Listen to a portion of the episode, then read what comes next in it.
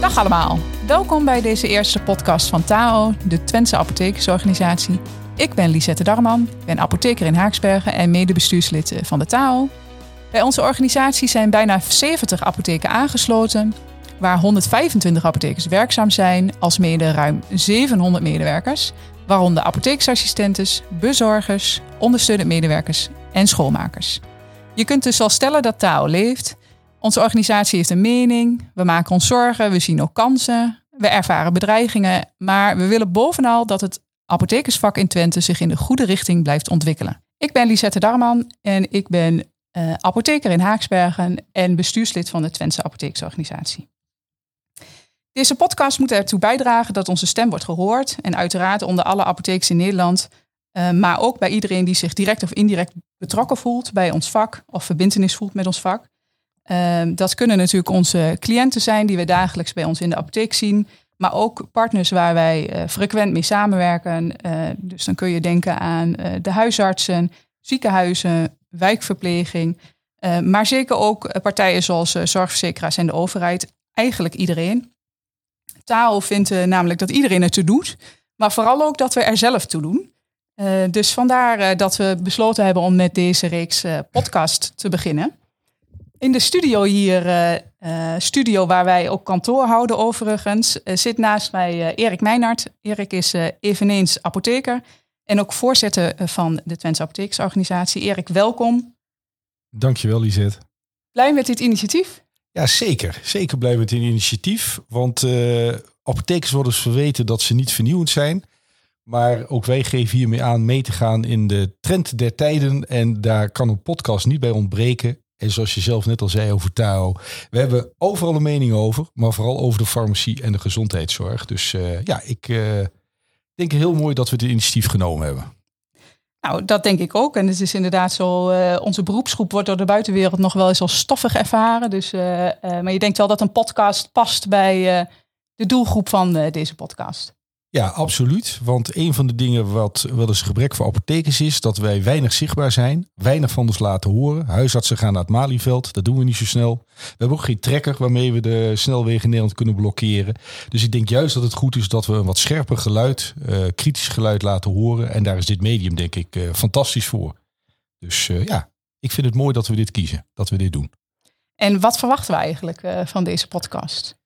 Wat we ervan mee verwachten? Nou, ik denk dat we, en dat zal ook van onszelf afhangen, maar goed, ik ken jou al wat langer, ik ken mezelf wat langer en de gasten die we uitnodigen ook aardig goed. Ik denk dat we met elkaar een uh, kritische, opbouwende toon kunnen laten horen over de ontwikkeling in de zorg in het algemeen en de farmaceutische zorg in het bijzonder.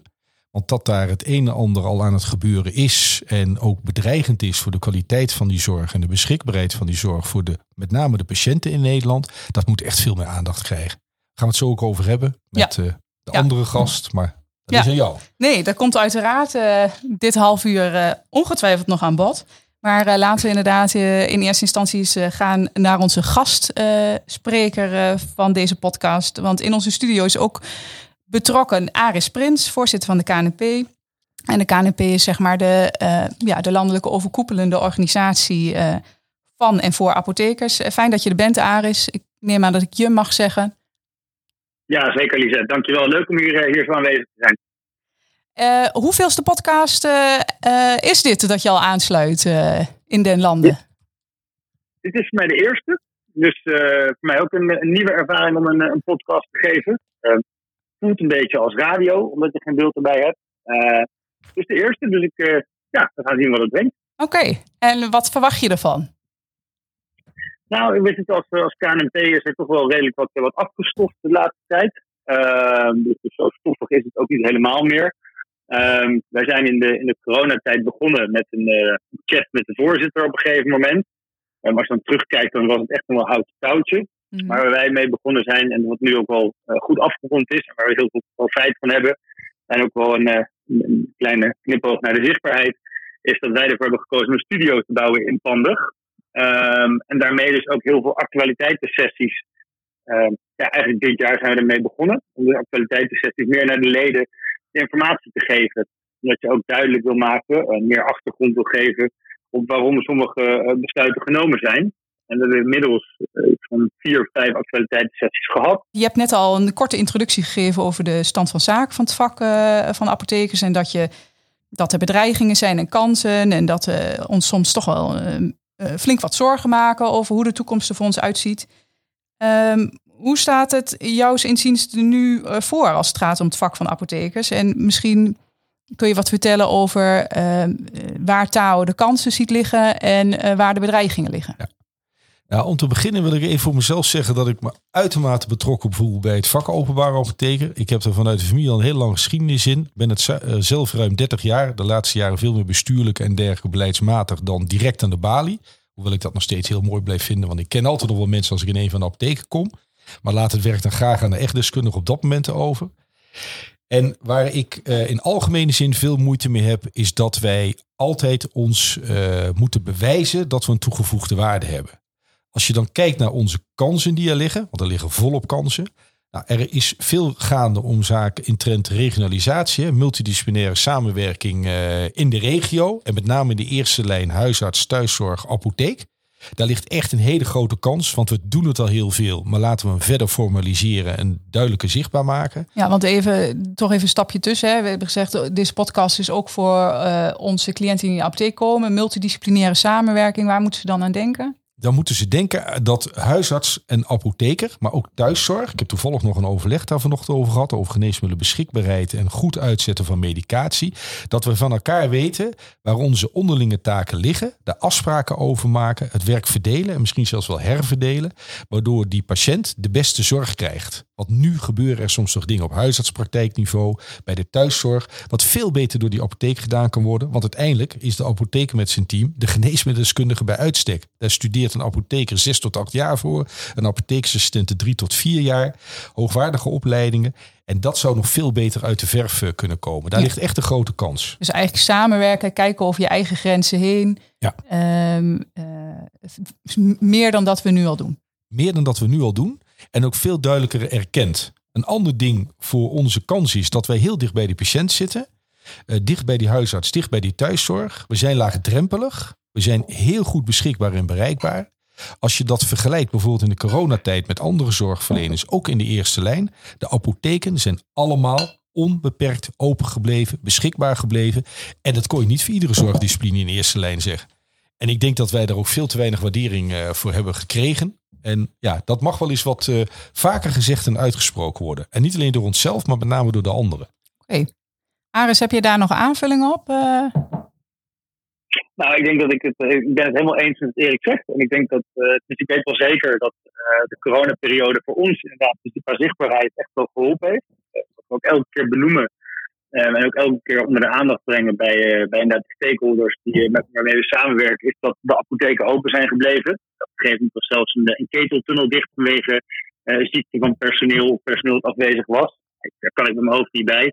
Zeker niet gezien het kunst- en vliegwerk waarmee wij de, de apotheken open houden en ook beschikbaar zijn. Ja. Een ander ding, uh, waar ik ook wel zeker de kansen zie, en dat ik wil het uitleggen van ons vak de hele tijd, is dat waar ik ook kom, ik uitleg dat het vak van apotheker eigenlijk in twee zinnen uit te leggen is. En de eerste zin is, uh, wij zijn er om mensen zo min mogelijk medicatie te laten gebruiken.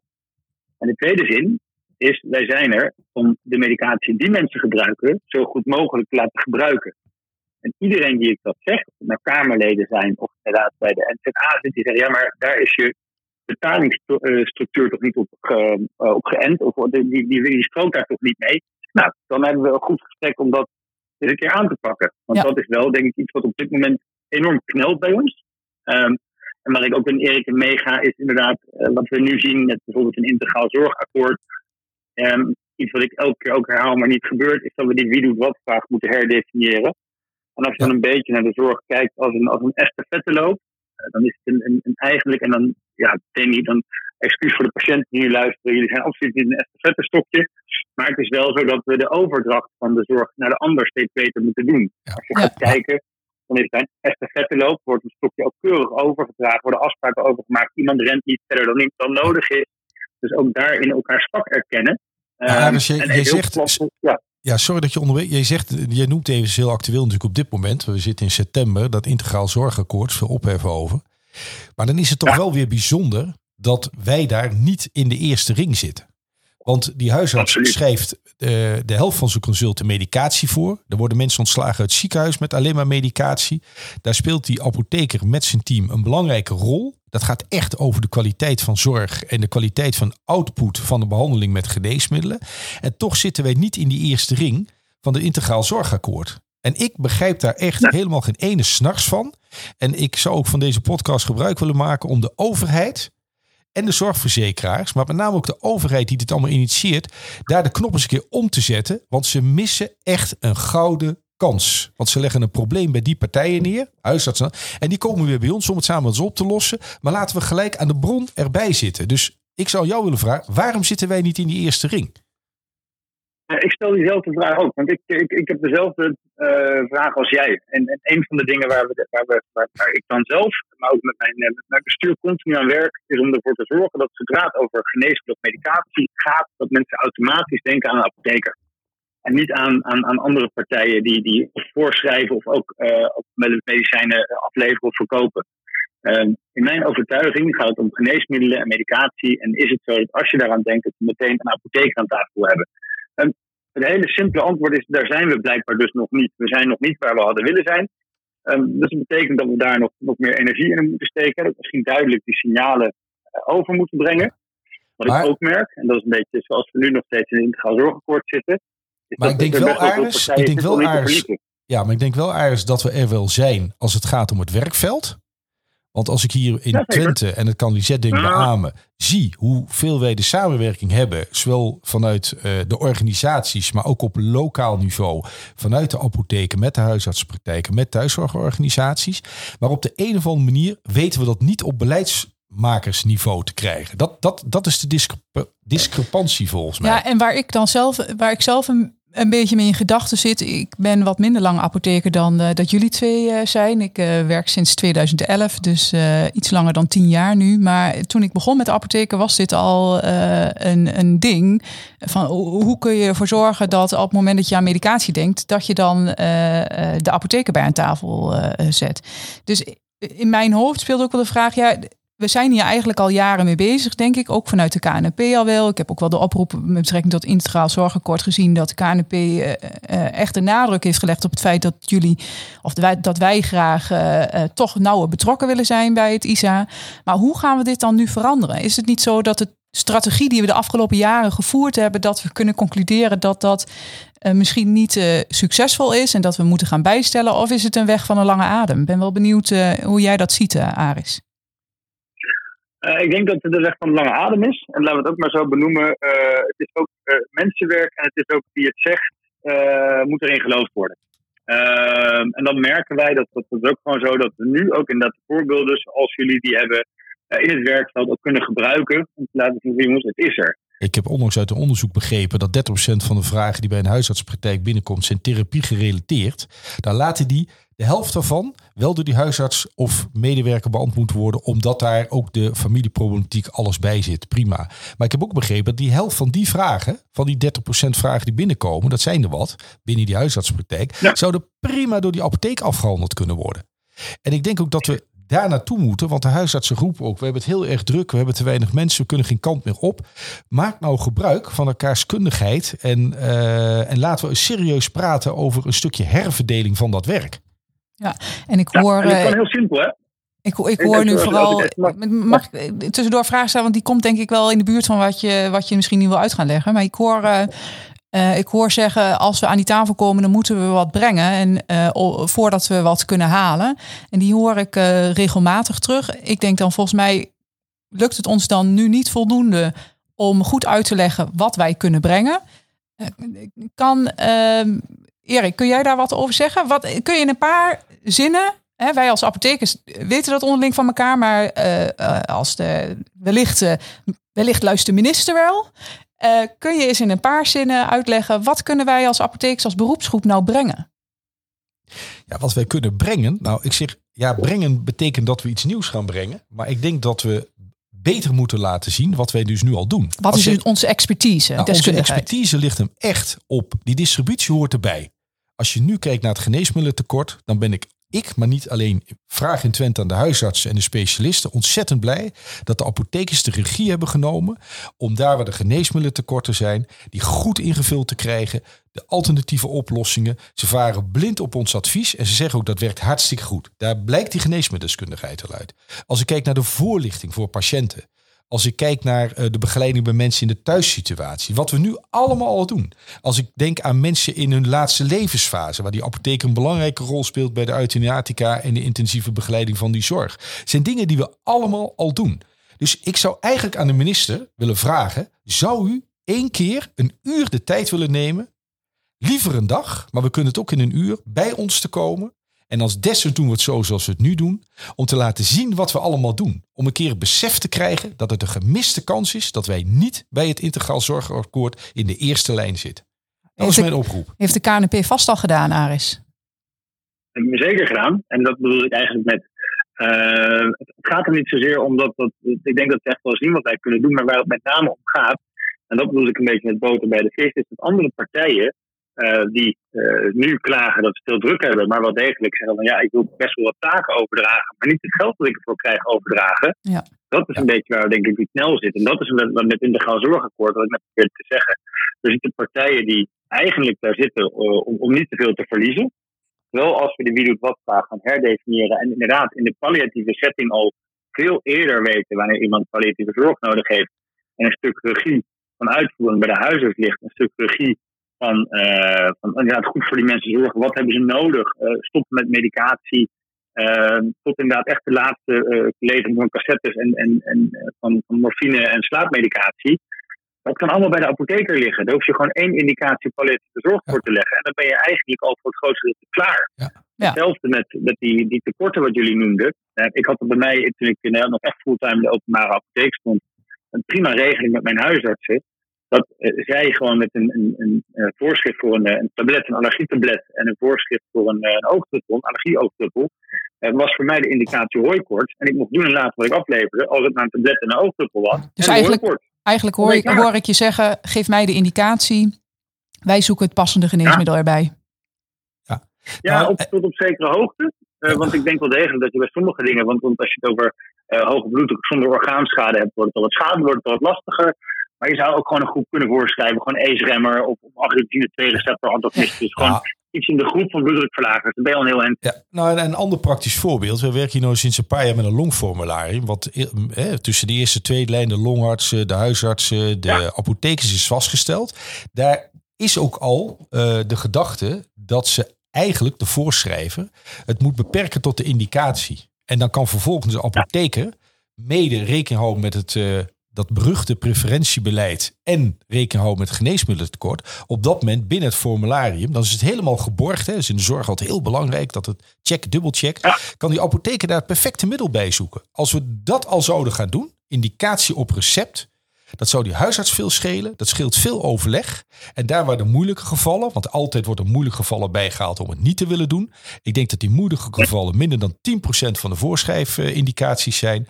Dan heb je een serieus multidisciplinair overleg. En laat het dan verder lekker bij degene die daar de meest verstand van heeft en de meeste toegang heeft over wat op dat moment goed leverbaar is. Ja, en dat is een kleine stap die we. Ja. ja, sorry Aris, doe maar. nee, maar ja, voor de luchtigheid voor deze podcast. Um, ik heb heel veel nascholingen gegeven op het gebied van nierfuncties en antistollingen. Uh, en sommige huisartsen zeiden dan, um, ja weet je, ik zet gewoon mijn hele lab open voor die apotheker en dan kan hij alles gewoon zien.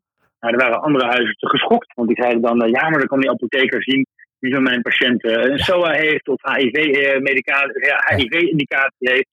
En dan zeg ik wel, ja jongens, dat zien wij toch ook in de medicatie. Ja. Dan komt oh, ja. het dus verschrikkelijke. Laten we, gewoon ja. Komt de verschrikkelijke AVG weer om de hoek. Nee, maar, maar, maar, ook daarbij, we zien heel veel aan die, aan die indicaties zien we ook wat mensen hebben. Ja. Dus alleen een indicatie op een recept kan voor ons ook wel heel veel schelen om ons werk eens beter te doen. Ja, ja. En dit zijn de voorbeelden die nu genoemd worden, zijn denk ik uh, uh, voor de nabije toekomst uh, best wel realistische stapjes. Maar Erik, als je nou eens gewoon out, out of the box mag denken. Dus je gaat helemaal vrij met je gedachten. Hoe ziet de toekomst van het vak er dan uit volgens jou? Dan zie ik uh, een apotheker met zijn team in de eerste lijn geconcentreerd in gezondheidscentra. Wat nu al bijna overal in Nederland een feit is. Dus daar hebben we al een hele slag mee uh, gemaakt. Waarbij uh, die apotheker echt de regie heeft over dat geneesmiddelengebruik in aansluiting op het voorschrijven, waarbij eh, de rol van die apotheker echt vanuit die deskundigheid volledig erkend wordt. En dan denk ik dat we met, en we doen dat goed multidisciplinair, een stukje ontschotten, hè, waar we het net de hele tijd over hebben, wat opgeven waar iets anders voor terugkrijgt, kan geld zijn, maar kan ook autonomie zijn, want dat is ook een heilig woord, zeker bij huisartsen, autonomie. Maar dat is niet altijd ten faveur voor de kwaliteit van de zorg voor die patiënt. Sorry, ik wilde niemand mee beledigen, maar ik zeg het toch hier. Uh, en dan denk ik, als we dat goed doen, dan kunnen wij met het huidige aantal mensen in de eerste lijn zorg minimaal 30% meer zorg leveren. Dus we lossen ook nog een deel van het probleem op. Interessant. Aris, heb jij nog wat toe te voegen? Ja, ik denk dat zeker een, ik durf nog een stapje verder te gaan. Uh, want wat je denk ik ook steeds meer ziet, en dat was al toen ik in 2019 bij de Vaccinatiealliantie was. Toen werd ik aangesproken door een mevrouw van de, de SOA AIDS Stichting. En die vroeg mij of wij ook als apothekers aan, uh, aan zelftesten deden. Um, en mijn antwoord was dat we dat op dit moment niet doen, omdat uh, naar mijn idee de nazorg niet goed geregeld is. Als je weet dat de meeste van dat soort testen, of nou een zwangerschapstest of een SOA of ander soort test is, of een coronatest. Vaak, uh, of een nou, coronatest is een iets andere test. Maar want, want dit soort testen zijn toch vaak urinetesten of andere soort bloedtesten. En nu je toch vaak in je eentje op de wc als er misschien niemand in huis is. Um, wat gebeurt er dan als jij ineens om 11 uur s'avonds uh, een, een, een, testuitslag krijgt? Um, dus ik denk dat wel degelijk, maar je zal toch steeds richting, door die coronatesten, dat je het aangaf, Lisette, zien we dat het aantal bewustwording over zelftesten is toegenomen. Ja. Uh, we kunnen het ook steeds vaker. Iedereen heeft wel een, een zelftest gedaan in Nederland inmiddels, volgens mij. Dus ik denk wel degelijk dat er ook toegevoegde waarde ligt voor die apotheker. Uh, maar dan wel met een goede borging van een, uh, een achterwacht als mensen daar vragen over hebben. Die zie je wel 24 uur per dag beschikbaar moeten hebben. Um, maar ook steeds meer dus voor die kleine kwalen. Uh, urineweginfectie. Um, ja, ik heb hem gelukkig zelf nooit gehad. Maar als je hem als vrouw gehad hebt, dan weet je echt wel de klachten. Ja, moet je dan nog per se daar een huisarts voor bellen als er ook een borging is. Ja. Um, dat je bij de apotheek je, je antibioticum kan halen. Met wel, wat ik bedoel, die borging dat je dat niet te vaak gaat doen. Dat er wel een alarmbel of een achterwacht is. Van, joh, hoe heeft het nu zo vaak gehad in een aantal maanden? En dat je dan ook weet inderdaad hè, dat je altijd even moet checken of er een temperatuurverhoging bij is of niet. Uh, nou, dat soort zaken. Want dan weet je ook dat het middel anders kan zijn. Maar dat is bekend bij ons ja. en dat kun je inderdaad borgen, Aris. Dus eigenlijk zeg jij, ja, Aris, meer ook de zelfzorg, zelfpreventie. Daar meer leidend in worden. En vaccineren toch? Hè? Dat zou ook, want dat gebeurt in het buitenland ook. Hè? Er zijn meerdere landen ja, waar de apotheker een rol speelt, actieve rol speelt bij vaccineren. De minister heeft ook al ruimte geboden om dat uh, in volgende rondes uh, mogelijk te maken. Alleen ja, wat je dan ziet, is dat de beroepsgroep die uh, roept dat ze zoveel werk hebben en eigenlijk niks erbij kunnen hebben, dan vervolgens hun eilandje weer gaan afbakenen. Ehm, nou, dat vind ik bijzonder. Ehm, in afronding. Nou, wat, wat je ziet, nou, la, laatste stukje nog, Aris. Laatste, laatste, laatste stukje niet wat je dus ziet, en dat is denk ik dat we veel meer gebruik moeten maken. Want ik denk voor het vak van apotheker uh, hebben we allemaal een BHV-cursus gedaan ook. En met het vaccineren ook. We hebben allemaal, het is altijd een BHV in de apotheek. We hebben meer EpiPennen dan een gemiddelde arts in zijn tas heeft. Dus moeten op, dit mom op dit moment misschien iets minder. Ja, ik wou net zeggen, dit is een beetje lastig. Nee, okay, Aris, er, is, er, is, er, is, nu, er, is, ik snap, er is nu een tekort, maar nogmaals, hebben die artsen ook niet. Maar er, even voor de, voor de, er zijn dus genoeg de redenen om het gewoon wel te doen. En wat Erik net zei, daar wil ik echt wel op aansluiten, is dat we ook goed moeten kijken naar wat wordt nou van ons verwacht. En wie en niet, um, welke zorg is er nou nodig in welk gebied. En niet kijken naar de persoon of de, de functie of de instelling die de zorg gaat leveren. Nee, welke zorg is nou in welk gebied nodig. En op die manier naar de zorg kijken, kun je denk ik heel veel zorgefficiëntie, om dat woord toch maar te gebruiken, halen. Um, want dan krijg je je, maar dan moet je je verwachtingen bij de mensen die de zorg willen hebben ook goed hebben. Ja. En dan moet dat gesprek nog aangaan. Ja. Ja. Nou, mooi samengevat, Aris. Um, laatste, laatste vraag. We hebben uh, besloten om elke podcast af te ronden met een uh, specifieke rubriek. Die rubriek die uh, noemen we de onverwachte, met een uitroepteken. En dat kan een onverwachte vraag zijn, of een on onverwachts onderwerp, of een onverwachte visie. En dit keer hebben we besloten om het een onverwachte vraag te laten zijn. En uh, Erik uh, wil graag die vraag aan jou stellen, Aris. Dus uh, Erik, ga je gang. Kom maar door. Ja, nou Aris, om te beginnen, het is fantastisch dat jij hier in deze podcast zit. Wij zijn een regionale organisatie, waar ik de voorzitter mag, van mag zijn. Maar jij weet ook dat er een ontwikkeling is. En we hebben het over kansen en bedreigingen. En dat is echt meer binnen de beroepsgroep zelf, intern. Waarbij de regio's zich uh, gaan verenigen. En dat zal in principe al deze maand gebeuren. In een landelijke eerste lijns farmacieorganisatie. En ik ben toch, maak even van deze gelegenheid gebruik. Want deze podcast wordt waarschijnlijk eind september uitgezonden. Ik weet niet of je dat moet zeggen in de podcast trouwens, maar dat maakt ook niet uit. Uh, dat heb ik dan bij deze gezegd. Uh, we, we zitten, het is nu 31 oktober. Het is nu 31 oktober. Nee, nee, nee. nee. Dus Aris, ik, ik stel jou toch de vraag. Uh, we hebben natuurlijk ook in andere gremia contact met elkaar. En positief en constructief, want zat jij hier ook niet gezeten. Maar hoe kijk jij hier uh, zo spontaan deze vraag je toch tegenaan? Zie je dit als een bedreiging of zie je het als een kans? Nou, wat ik zei, ik denk, ik, ik, heb een uh, broertje dood aan dubbel werk. Dus de samenwerken vind ik altijd een positieve. Um, waarin we denk ik duidelijk moeten kijken wie geeft wat, welk geluid af. Um, ik denk dat we ook moeten waken, en dat is echt wel wat, wat ik jou hoorde zeggen, is dat we als KNP best wel wat meer moeten doen en durven. En dat doen we ook. Alleen wat kun je wel, wat kun je niet vertellen. Uh, die actualiteitssessies zijn voor ons echt wel een manier om even iets meer het achter van ons doen te laten zien. Uh, om daar wel een duidelijk te maken waar zijn we mee bezig. Uh, en ik zie die regionalisering echt wel als een, als een kans. Um, om toch een beetje daar nog verder op in te gaan. Ik, uh, in België, en als je mij vraagt wat is nou het ultieme model, daar hebben ze op een bepaald moment met een heel groot, ook best wel wat, wat opgegeven van koepels met soevereiniteit, hebben ze een, een landelijke eerste lijnsvereniging opgericht van alle zorgpartijen. Um, en dan denk ik, wacht even, dat is denk ik wel het model waar we in de toekomst naartoe zullen moeten gaan. Een multidisciplinaire zorgorganisaties ja. in plaats van monodisciplinaire zorgorganisaties. Maar als je al ziet dat dat met, met ONI-gelden al complex genoeg is uh, om überhaupt uh, door een monodisciplinaire zorgorganisatie heen te breken, omdat er uh, angst is dat het ja. zorggeld anders wordt verdeeld, ja, daar hebben we nog een lange weg te gaan. Nou, best allemaal. Uh, ik denk dat we het half uur alweer rond zijn en dat we tot een afronding moeten komen. Ja, het zit er alweer op. Aris Prins, voorzitter van de KNP, ontzettend bedankt dat je hier, ondanks de onverwachte rubriek aan het einde, toch bereid was om aan te sluiten. Erik Wijnhard, voorzitter van de, van de Twentse Apotheeksorganisatie, dank voor jullie aandeel in deze podcast. Graag gedaan. Mijn naam is Lisette Darman en ik spreek u graag binnenkort weer in de tweede podcast van Tao. Graag tot dan.